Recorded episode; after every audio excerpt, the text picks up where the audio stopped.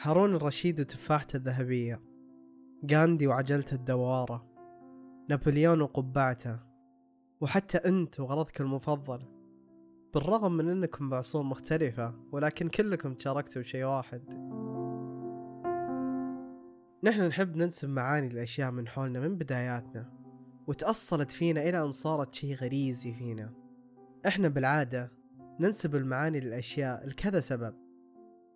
وأهم سببين بنظري هم لتحفيز نفسنا واللي حولنا وكذلك لتخويفهم. فمثلا ليش نسبنا معنى للشغل؟ لأن الشغل يعطينا فلوس. ولما تكون عندنا فلوس كافية نقدر نعيش حياة طبيعية بشكل قانوني. بالجهة الأخرى نقدر نرتكب أعمال إجرامية عشان نعيش لكنها بتكون مخاطرة أكبر بكثير من وظيفتك المقبلة.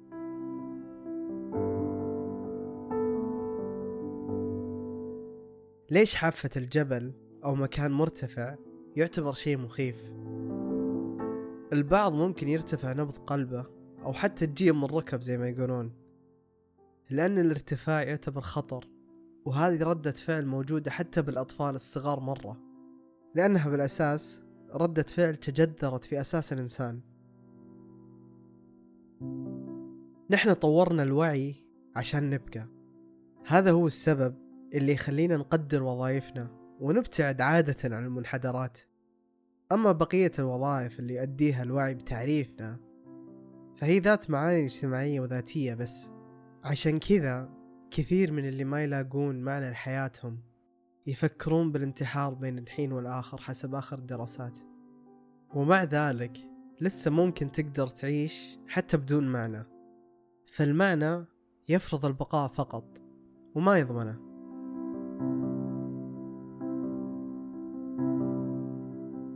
في مدينة كي ويست الأمريكية اكتشف الكاتب إرنست هيمينغوي إلهام غير متوقع. كانت بسة عندها ست أصابع.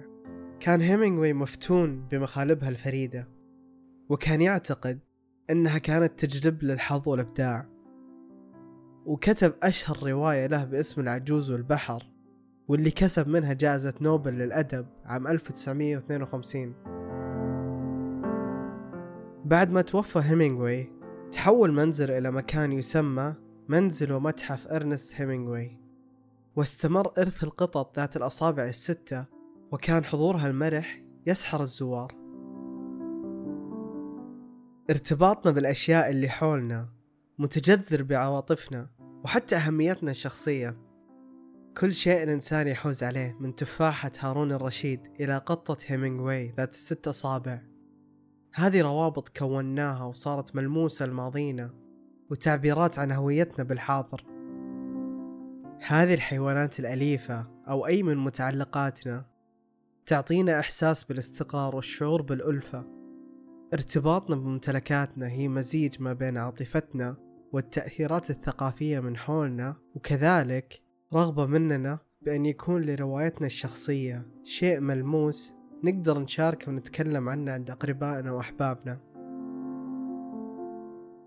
من كلامي ممكن يكون التعلق بشيء شعور حلو وشيء جميل وما له أي عواقب.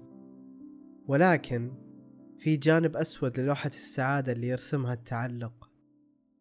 فمثلا المادية المفرطة واللي تكلمنا عنها بشكل مفصل بحلقة المال يشتري التعاسة أحيانا اللي جدا جدا أنصحكم تسمعوها وراح أتركها لكم بالوصف تحت. ممكن أن تساهم في التوتر والضغوط المالية والعلاقات المتوترة. لذلك الاعتماد على الممتلكات لتحقيق الإشباع العاطفي ممكن يؤدي لشعور سطحي بالرفاهية ويعيق نموك الشخصي وعلاقاتك تتأثر كمان. في بعض الأحيان يحمل شيئا ما ثقل عالم شخص آخر وذكرياته وأحلامه. بالنسبة له لا يقدر بثمن ولكن بالنسبة لك قد يكون مجرد جسم بدون قصة. أنا نواف.